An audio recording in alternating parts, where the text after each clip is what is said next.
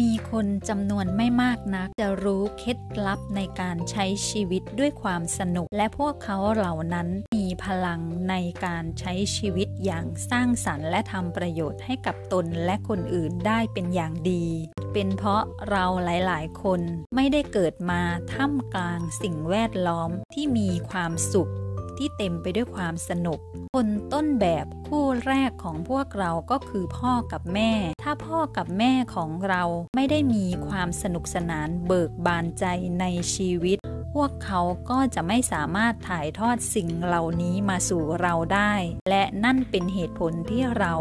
ต้องมาเรียนรู้ว่าจะทำให้ชีวิตของตัวเรานั้น มีความสุข มีความสนุก มีความร่าเริงเบิกบานใจในชีวิตของเราได้อย่างไร